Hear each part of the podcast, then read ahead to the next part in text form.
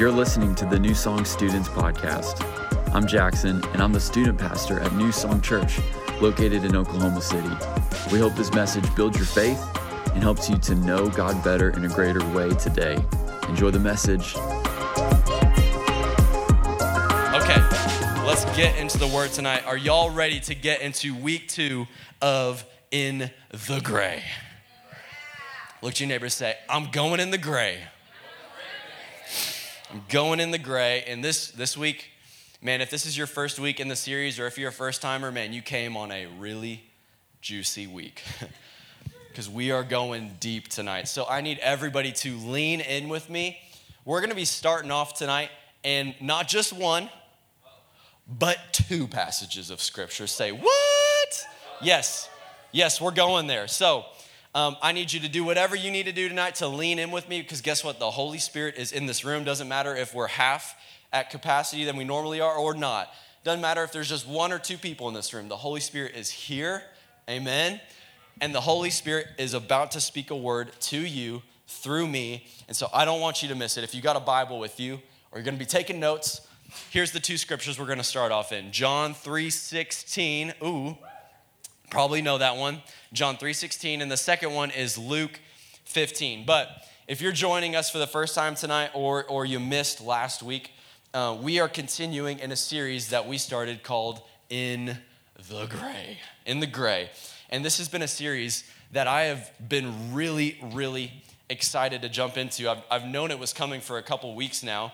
And um, I, was so, I was so excited about it because I knew, like, we ain't playing around in this series and we usually don't play around in any of the services that we do, but for real in this series, because our main objective throughout this month is we are going to take a deep dive into some of the most controversial, some of the hardest and most uncomfortable topics, themes, questions that people have, and we're confronting those things because sometimes we don't like to go there because it makes us uncomfortable, or we don't like to go there because it might offend somebody. But what we're going to do throughout this series, and I hope you're ready to join in with me, is we're confronting those things. We're not going to run away from them. We're confronting them, but we're not just confronting them with like our opinions. Can I get an amen? No, no, no. We're going to the truth. We're going to God's word, which is truth. It's his heart, it's his mind, it's how he created things. And we're going to it and we're seeing what God's word has to say, how it's going to shed some light on these specific topics that we face in life that tend to be a little gray, tend to be a little confusing and uncomfortable. So if you weren't able to be here last week, that's okay. I want to say welcome to you. Welcome to week two. But if you did miss last week, I would strongly encourage you go back and listen to the message. Even if you were here last week, I listened to it again because I need to hear that stuff. Go back and listen to it because what we talked about in last week's message is really going to be the foundation for the rest of the series. But just to give you a quick recap, somebody say recap. Just to give you a really quick recap on some things I think we need to remember from last week as we go into week two. The first thing is this we looked at a scripture from the apostle Peter, not Paul, Peter. There's more than one apostle. I don't know if you knew that. This guy's name is Peter, and he gives us a heads up as believers he gives us a warning. And here's what he tells us in the scripture He says, At some point in your walk and in my walk with God, you will come against somebody or you will come in contact with somebody, whether it's one of your friends, maybe it's a teacher that goes to your school, maybe it's even one day when you go to college, it's a college professor. Peter warns us that at some point in your walk with God and in my walk with God, we will come in contact with people who believe differently or maybe even completely opposite of what you believe. And check this out. He warns us because he says, because of that, because of the fact that you believe something that's different than other people, you may be treated differently. And that's something important for us to know as believers that in this world, we might come in contact with people who don't believe what we believe, and that's okay, but we need to be ready. Somebody say, ready. ready. We need to be prepared for that moment not to give them all the answers and to feel like we're, we're smarter than them. That's not the point of being ready. The point of being ready is for me. Somebody say, It's for me. It's for your faith. It's so that when you come in contact with somebody who believes something different than you, you're not swayed. You're not like, oh, I didn't know that even existed. No, you're ready and you're prepared. So that's our objective for this whole series is that we want to be ready. Somebody say, be ready. That's the whole point. And when we start to do this, when we start to practice being ready by talking about these things that are uncomfortable, that are gray, that maybe are controversial in our world today, when you go there in your walk with God, there's a thing that the enemy will love to start creeping into your heart that we talked about last week, and it's called doubt. Somebody say doubt. And doubt is a real thing. And it's not bad if you've ever experienced doubt before. But what we talked about last week was that the enemy loves to use this little seed of doubt to get you to snowball effect into the opposite direction of where God is trying to take you. But what did we what did we learn last week? God is a good father, right? God is really big. And he's a good father and he loves you and guess what he can handle? He can handle your doubt. He can handle any question that you have about him or his word. And what we learned is that when we have doubts, we can actually do something that Adam and Eve failed to do in the garden. Instead of running away from God because of that doubt, what can we do? We can run to God. We can run straight to Him and give Him our questions, give Him our doubts, and He will help us. Amen? Is this good stuff? Okay, so with that being said, with that on the forefront of our minds, I want us to go into tonight's topic. We're going to read, like I said, two passages of Scripture. First one is John 3:16. It's famous. You know this one. It's uh, fun fact. It's on the bottom of a soda cup at a certain restaurant. It is the best burger place in the world. It's not Whataburger, if you're wondering. It's not Mickey D's, and it's definitely not Burger King. Can somebody help me out? That's right, In and Out, because In and Out's the best. Amen. And all the haters, you can just you can just listen to me because I got the mic and you don't. So, in and out. That's right. But I'm going to read the whole thing. We're not just gonna, we're not just going to read verse 16. I want to read all of it because there's some good stuff in here. Look at this. Y'all ready for this?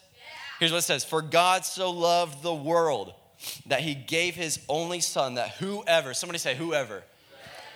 Whoever believes in him should not perish. If you've got your notes or your phone or your Bible, I want you to underline that, circle line that, circle that, circle line that, circle that, write that down, should not perish, but have eternal life. For God did not send his Son into the world to condemn the world, but in order that the world might be saved through him. We're gonna keep going, okay? Whoever believes in him is not condemned, but whoever does not believe is condemned already Let's keep going. Because he has not believed in the name of the only Son of God. And this is the judgment. The light has come into the world, talking about Jesus. And people loved the darkness rather than the light because their works were evil. For everyone who does wicked things hates the light, hates the light, and does not come to the light, lest his works should be exposed. But whoever does what is true comes to the light so that it may be clearly seen that his works have been carried out in God. Now, that's a really famous verse. You've probably heard it a bajillion times, but it's still a good verse, right? That is a packed verse, packed passage. I want to go to the next one Luke 15.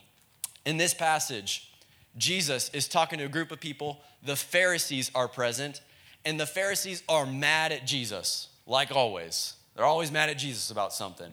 They, Jesus can't do anything right around them. And in this particular scenario, they're mad at Jesus because they think he spends too much time with people that they wouldn't hang out with. They're mad at Jesus because he's hanging out with sinners and people that they would look down upon and people that they would look the other way and walk across the other side of the street and talk about behind their back. And Jesus is hanging out with these people too much. And this is what Jesus says in response to this attitude from the Pharisees. Luke 15, look at this. Or what woman, having 10 silver coins, if she loses one coin, does not light a lamp and sweep the entire house and seek diligently until she finds it? And when she has found it, she calls together her friends and her neighbors, saying, Rejoice with me, for I have found the coin that I had lost. This, is, this verse is so good right here. Just so, I tell you, there is joy before the angels of God over one sinner who repents. Over one sinner who repents. All right, y'all ready for the topic tonight? Let's hear it. Okay, we're talking about an issue, a topic, a reality um, that is super heavy and super uncomfortable. What we are going to dive headfirst in it tonight because God is good and because His Word is good and He gives us clarity in this. We're talking about this question right here Is hell real? Is hell real? Somebody say, We're going there. We're going there. Um, but I want you to hang in with me tonight because I know this is a heavy topic. But I believe that God wants to speak a word to you tonight. Before we get into it, though, let's bow our heads, let's close our eyes, let's invite the Holy Spirit into this room to speak to us. So, Father God, I thank you so much for tonight. I thank you so much that even on spring break, even on a night when there's a lot less of us here, it doesn't even matter because we're here and we've invited you in and you've already moved through worship. And I believe right now, God, as we enter into week two of In the Gray, I pray that you will bring clarity that you will bring comfort, that you will speak to us tonight, that you will give us the, the words we need to hear on this topic and help us to navigate this topic. And I pray that you would just break any hardness of heart and soften us for your word, God, so we can hear you clearly tonight. In Jesus' name, and everybody said, Amen. Amen. Okay, so last week, the, uh, I want to go back to last week real quick for a second, if you're cool with that. We talked on the idea of truth. But we specifically talked about truth in, in this phrase that we hear constantly in our culture today. Maybe you hear it through your friends, or you hear it through a celebrity, or that influencer that you follow on Instagram. And the phrase is this my truth. You remember that? Talked about my truth last week. And it's this idea that I, as a human being, have the ability to decide what is true. It's this belief that I have the ability, because of how I feel on this certain day, or my preferences, or what makes me comfortable, I have the ability to choose what I think is true. And that means if I think it's true, it's real. And everything else that I don't think is true is not real. Now, we talked about this last week. There are two major things that are wrong with this kind of thinking. First thing is this truth absolutely does exist. And remember, truth is not an answer necessarily, Truth is not necessarily a scientific discovery or method, even though those things aren't bad. What is truth? Truth is a person. Truth is a person, and his name is Jesus. And guess what? You can know him, and his word is true. So that's the first thing that's wrong with that mentality. But the second thing that's wrong with it is when you live in this kind of idea of I can choose what's true, what do you start to walk in? You start to walk in this thing called selective perception. Do you remember this? Somebody say selective perception. Selective perception. And, and remember, when you start to walk in this kind of mentality, what starts to happen is you live your life with a lot of blind spots in your life because all you're seeing is what you want to see and you're not seeing anything you don't want to see it's kind of like when you're driving a car anybody driving a car yet raise your hand if you're driving a car if you're not there's this thing when you're driving called your blind spot. Somebody say your blind spot. And it literally is the name. It's a spot behind you in the car where you cannot see, it's impossible to see from the mirrors that you have. And so, what do you have to do to see that spot? You gotta like get uncomfortable and you've gotta turn and you've gotta look and see that blind spot before you try and make a turn, or you're gonna hit somebody, right? There was one time, just real quick story. I used to be terrible at checking my blind spot because I was lazy. And this is when I had Dora the Explorer. Do you remember Dora? I was driving Dora, and I used to never check my blind spot. It was a really bad habit. I would just be in a lane and I would be like, skirt. And I almost got into so many accidents because of it. In fact, one time I was driving back to my dorm in college. I, I went to a college called Christ for the Nations, and it was, if we're just being real, it was in the ghetto, y'all.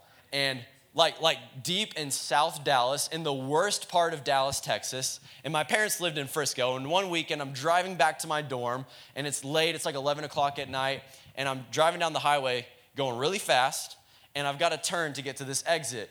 And your boy didn't check his blind spot. He just went for that turn. And I didn't realize it, but there was a motorcyclist in my blind spot. Now, praise God, this guy was watching because he was able to swerve out of the way um, and he did not get hit. But I literally, I could have killed this guy. And it freaked me out because once I realized there was a motorcyclist there, I, I was like, oh my gosh, oh my gosh, oh my gosh, I could have killed this guy. And to make matters worse, this guy was really upset at me because I almost hit him. So, you know what he did? He drove in front of me, and we're going down the highway, and slowed down, almost touching my bumper, and then he just turned and just stared at me. We're going down the highway, and he is just giving me the scariest death stare for like 30 seconds. And I was like, I'm sorry, I'm sorry. point is, point is, don't drive motorcycles, okay? Do not get them. I'm kidding, that's not the point, but for real, don't get a motorcycle. David, I love you. Be safe out there. No, no, no. What's the point? The point is living with blind spots it might work for a while, but hear me. At some point, you will start to cause destruction. When you're living with blind spots, you're not willing to look at the truth. At some point, you're gonna hurt somebody. You're gonna hurt somebody. You're gonna create chaos. You're gonna cause destruction in life. And this is exactly why seeking truth, because it exists, matters. This is why Jesus says, what does he say? He says, when you seek the truth, it's the truth that's gonna set you free. Amen? It's not you having an easy life that's gonna set you free, it's you knowing truth that's gonna set you free. So tonight, what I wanna do is if you're comfortable with me, if you trust me, which I hope you do, I wanna shed some light on a blind spot that I think is starting to show up in the world today. And not only that, I think it's a blind spot that's starting to show up in believers in the church. And it's this question Is hell real? Is hell real? Does everybody go to heaven?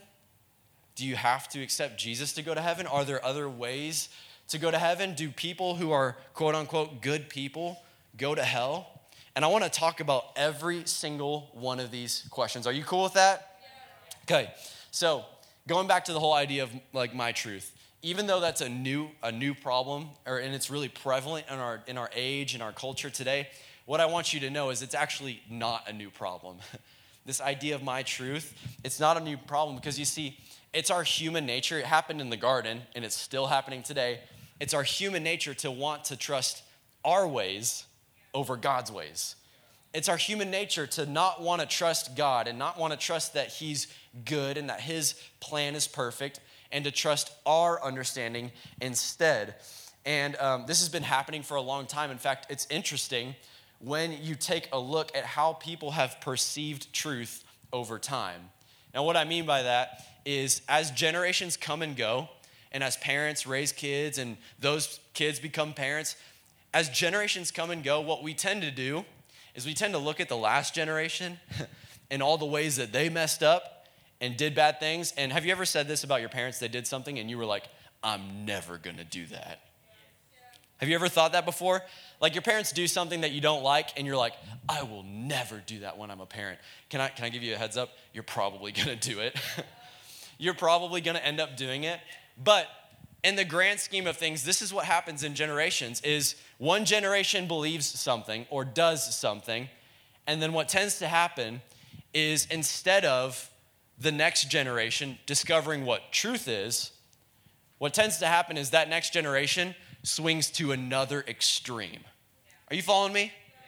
So, what we tend to do is when we don't like what the last generation did, we don't just find truth, we get mad at them and we go to the exact opposite thing, which might have truth in it, but we make it an extreme. And so, uh, you know, talking about um, this uncomfortable topic of hell, I think this is one of those truths that we have swung to an opposite extreme. And here's why I think there's a lot of legitimate reasons and questions why. For one, if we're being honest, it's an uncomfortable topic. It's hard to imagine a place like this where you're separated from God for eternity. That's hard to comprehend. And so I think sometimes believers today, or, or just people outside of the church, we think, ah, I don't really want to think about that, so I'm just gonna like out of sight, out of mind kind of mentality. Like I'm just not gonna think about it and I'll be okay. And then I think there's others who they can't wrap their minds around this, this issue. What happens when quote unquote good people go to hell because they didn't believe in Jesus? And then you might even hear somebody say this before. I don't know if you've ever heard this. I've heard this before. Somebody say, I just can't understand how a loving God could send somebody to hell for not believing in Jesus. That doesn't seem like love to me. Are you okay with us going there? I, I, don't, I don't feel like that's a loving God. I don't think that's what a loving God would do, so I don't believe in this place called hell. Now, we're gonna get there in a second, okay? We're gonna, we're gonna talk about that.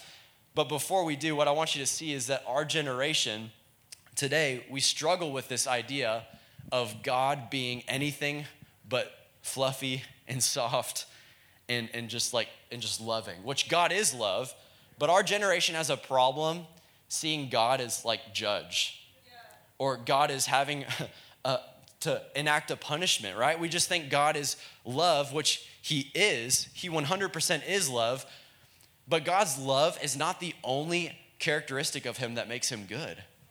Like, God is good because He loves, but He's also good because He's a good judge. He's also good because He's holy, and you're not. And He's different, but He makes us holy. Amen? So, what, what I want you to see is we've swung to an extreme. Um, and the reason why I think this has actually happened is because the generation that came before us, and the, uh, the couple of generations that came before us, they did not have a problem with seeing God as judge. Like, they didn't have, your grandparents, their great grandparents, their grandparents, like, I'm talking about people who lived in some really harsh times, like World War II or the Holocaust. I promise you, people that lived in that time did not have a problem believing that God was a judge. You know why? Because they saw evil firsthand. They saw horrible things happen to them, like unexplainable evils happen in the world when they were living. It wasn't just history to them, they saw it. And I promise you, they didn't have a problem seeing God as a judge who would do something about that. God, who is a good judge, that would not let that evil go unpunished. Are you hearing me? Um, and, and, and this is what, and I'm just giving you a characteristic. This is not every single person in the older generation, and this is not every single person for us in our generation today. I'm just giving us a picture. In the older generation, they struggled to see, or they, they saw God as judge, but you know what they struggled to see him as? As a graceful God. I think the older generation struggled to see God as somebody who, if any person at any moment, no matter what they've done, no matter what evil they committed, if they gave their life to Jesus, if they believed in the blood of Jesus, Jesus would cleanse them right there. Yeah. And I think they struggled with that. And this didn't make sense to people. And what it caused this older generation before us to do is they elevated God's truth and, and rules and legalism, which all of those things, there's truth to it, but they elevated truth and they lowered grace. But what I'm seeing in our generation today is we haven't found the middle ground of truth. We've swung to the opposite end. And here's what we've done we've, uh, we've made an idol of grace, but we've lowered God's word. Are you following me? We've made, a, we've made an idol of grace, but we've lowered the fact that God's word says a lot of things that are pretty clear. And here's what I want us to see. Look at this. John 1:14 says this. And the Word became flesh, talking about Jesus, and dwelt among us. And we have seen his glory. Glory as the Son from the Father. Look at this full of grace and truth. Grace and truth. Jesus was not all grace, and Jesus was not all truth. Jesus was perfectly grace and truth. If you're taking notes, write this down. Truth is always in tension. Truth is always in tension. What do I mean by this? Well, I mean, we can't just pick one truth about God that we like, like, for instance, His love, or His word, like truth and rules. We can't just take one of those things and elevate them above all of the other things of God because guess what? It's kind of like when you're setting up a tent. You know, I've actually never been camping before, and I would like to change that. So if anybody goes camping, let me know because I want to go with you. But but think about this for a second with me. When you've got a tent, I guess I'm talking about modern day tents. Do you have one single pole holding up that tent cover? No, no, no. What do you have? You have poles pulling in the opposite direction, and it's the tension that holds that tent up together. Here's what I want to say to you guys about God's kingdom it's the same way. You can't have God's grace without God's truth pulling in the opposite direction. Do you hear me? You can't have God's love without God's justice and God's being a judge pulling in the opposite direction. We have to learn as believers to hold all of God's truth up. Does that make sense? We can't just pick and choose because truth is always intention and everything works together to make this beautiful picture of who God is. Are you following me? So, with all that being said, I want to I want to get to this this topic right to the get-go. Look at this. Is hell real? Well, let's go to the Bible. Let's see what God's word has to say. I got some scriptures for you. I want you to hang in with me. I'm going to read some from the Old Testament and the New Testament. Here's the first one, Daniel 12, 2. It says, And many of those who sleep in the dust of the earth shall awake, some to everlasting life, and some to shame and everlasting contempt. Okay? Psalm 6, 5. For in death there is no remembrance of you. In Sheol, that's another word for hell or Hades. In Sheol, who will give you praise? Psalm 9:17, look at this. The wicked go down to the realm of the dead, all the nations that forget God. Got one more for you. You hanging in with me? Yeah. Ezekiel 18:20. Look at this. The one who sins is not the one is the one who dies. The child will not share the guilt of their parent, nor the parent share the guilt of the child. The righteousness of the righteous will be credited to them, and the wickedness of the wicked will be charged against them. Okay, so time out.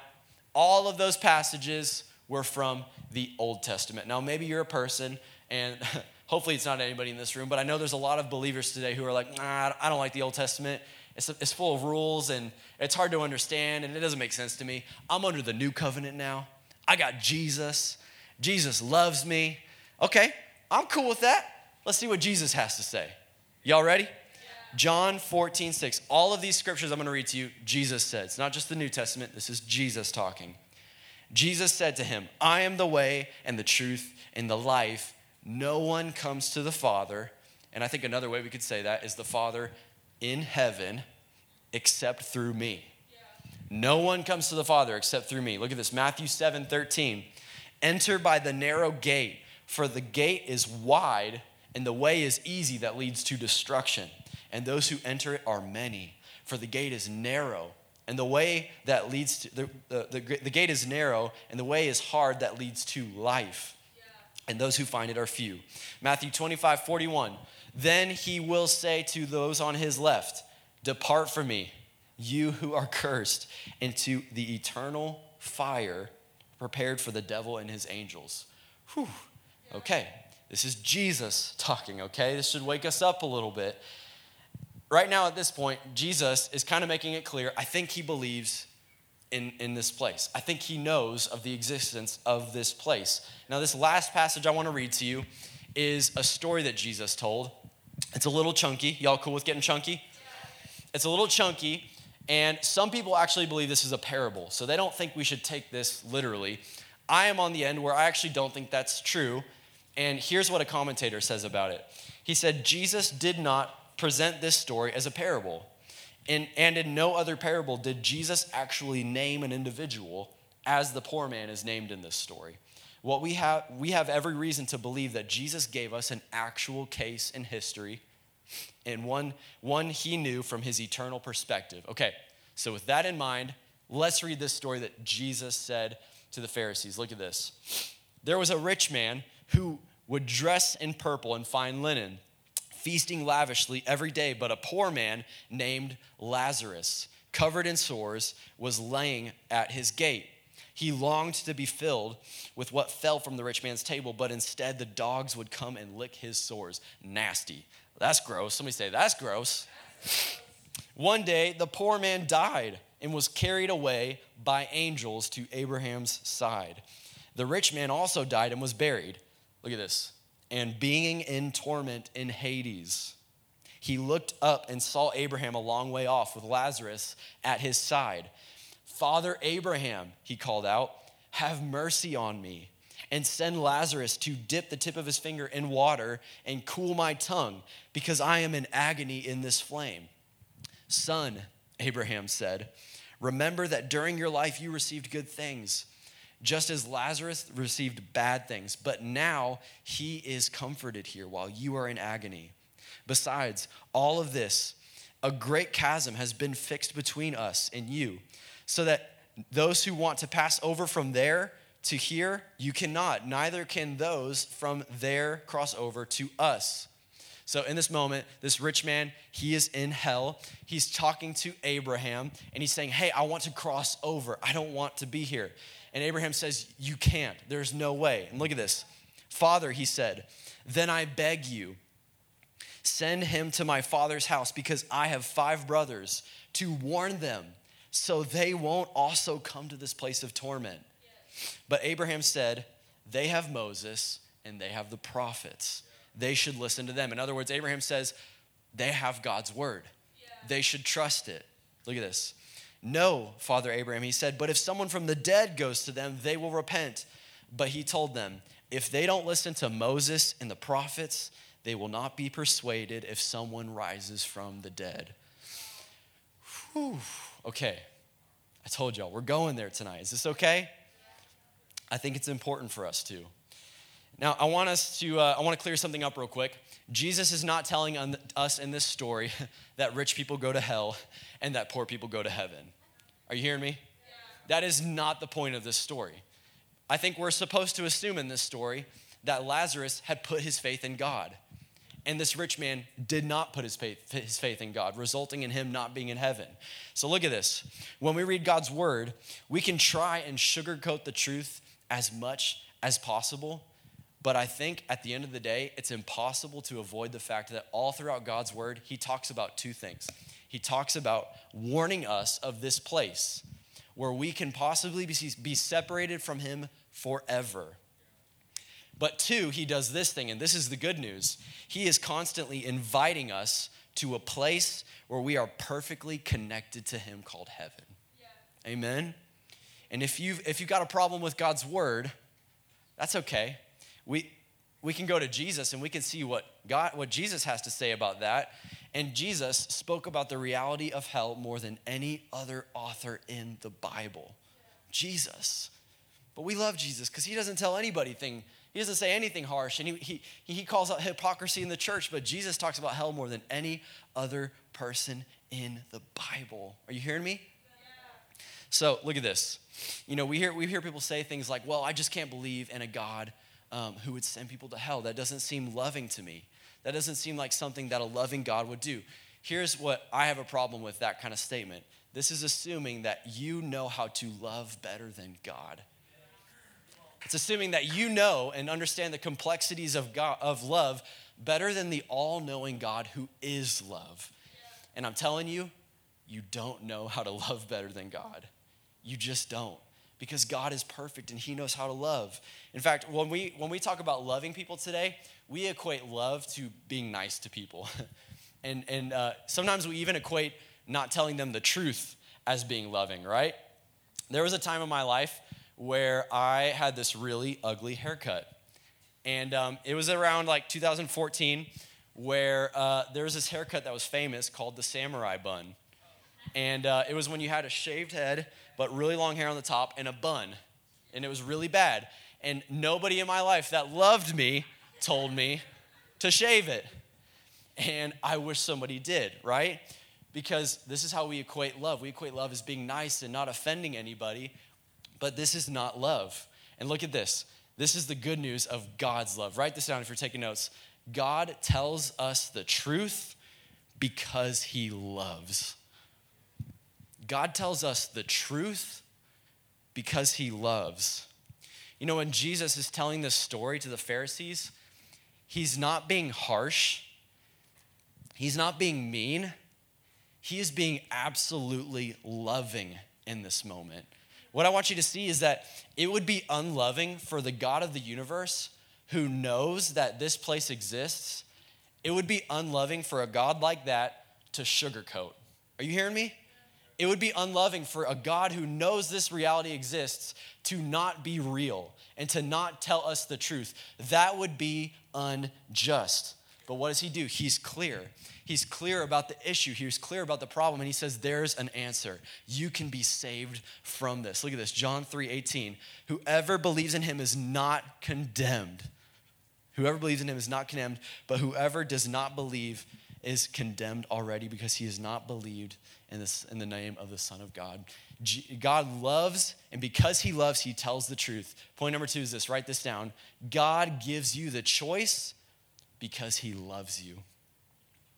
God gives you the choice because he loves you. Really, at the end of the day, the reason why this is such a heavy topic for us to talk about is not because God is unclear about the topic, it's because he's very clear. No, the reason why it's great is because we've been given the choice to choose something bad. We've been given the choice to choose the opposite, and that's what makes it gray. But what I want you to see is that God giving us the choice to choose is the most loving thing God could possibly do. Let's go back to the garden real quick. You know the story. God puts them in the tree, God puts them in the garden, and everything's perfect. They have this perfect relationship with God.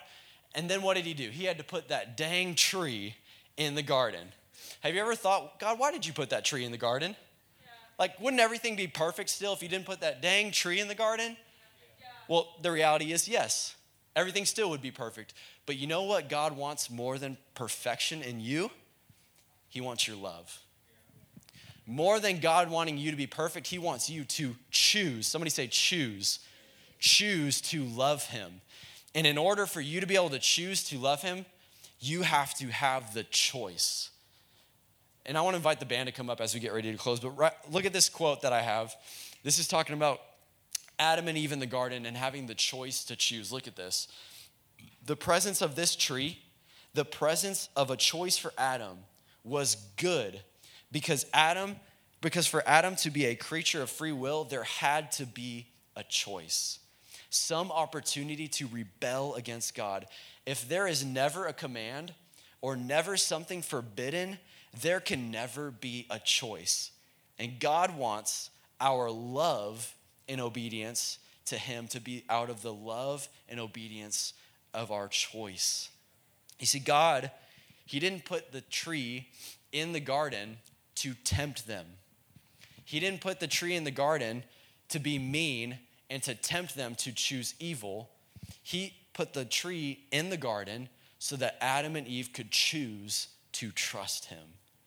Because what God wants more than you being perfect is you to choose to love him and to trust him. And it would be impossible for them to choose that if there wasn't another option. It would be impossible. And God loves you.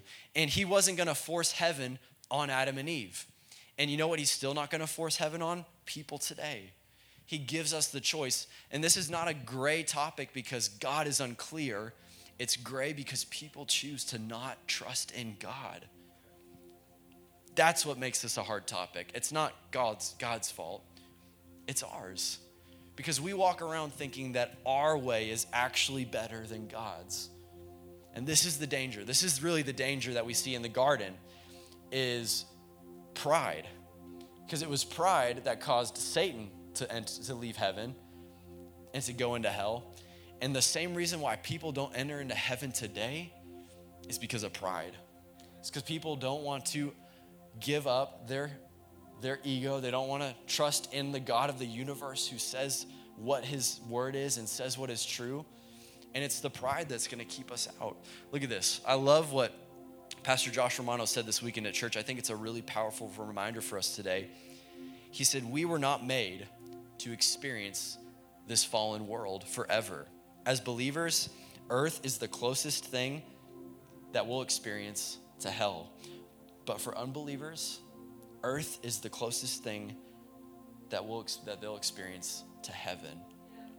And here's what that should do for us that should make us that should make our heart break for people who don't know God. Seriously. That should make our heart break because you know what breaks God's heart? People not entering into his kingdom. You know what breaks God's heart? People not trusting in the perfect sacrifice that Jesus made for us. Write this down if you're taking notes. God makes a way because he loves. New Song students, what I want you to see tonight is Jesus did not simply die on the cross so that you could have a better day today. He didn't just die on the cross simply so that like you could be an emotionally healthy person and get plugged into a church one day and serve every now and then when you've got time. All those things are good. But Jesus died, listen to me, because there was no other option. Jesus died on the cross because there was no other way. There was no other way to enter into heaven. There was no other way to fix the problem of sin, to fix the problem of death in our heart. There was literally no other way. If there was, Jesus wouldn't have gone to the cross. But he didn't. He went to the cross because there was no other option. There was no other way to God. And what does the word tell us? The word tells us that the wages of sin is death. But that's not where it ends. It continues. It says, But the free gift, the free gift of God is eternal life. But how do you get it? In Christ. It's eternal life in Christ. And that, let me, let me tell you, New Song students, is offered to anybody. And I'm telling you, eternity is not something you want to gamble. Even if there was a possibility that the existence of hell was not real, even if there was a possibility, I'm telling you, you would be foolish to not put your trust in a God who made a way for you. To gamble your eternity separated from Him forever, that is not something worth gambling. That is not something worth gambling. Even if that was not true, which it is, but even if it wasn't, you trusting in Jesus and living a life for Jesus would still be worth it. It would still be worth it. But here's the reality we face Sin is a problem, but Jesus loves you. And He made a way. And He did the perfect sacrifice, the perfect thing. And all you've got to do is trust His way over your way. It's the same issue that we've seen all throughout history. People don't want to trust God, but the second you do, the second you give Him His life, give Him your life, He will grant you everlasting life for the future and for right now. You can live in His kingdom today, New Song students. It's available to you. All you have to do is trust Him. I want to invite you to bow your heads and close your eyes.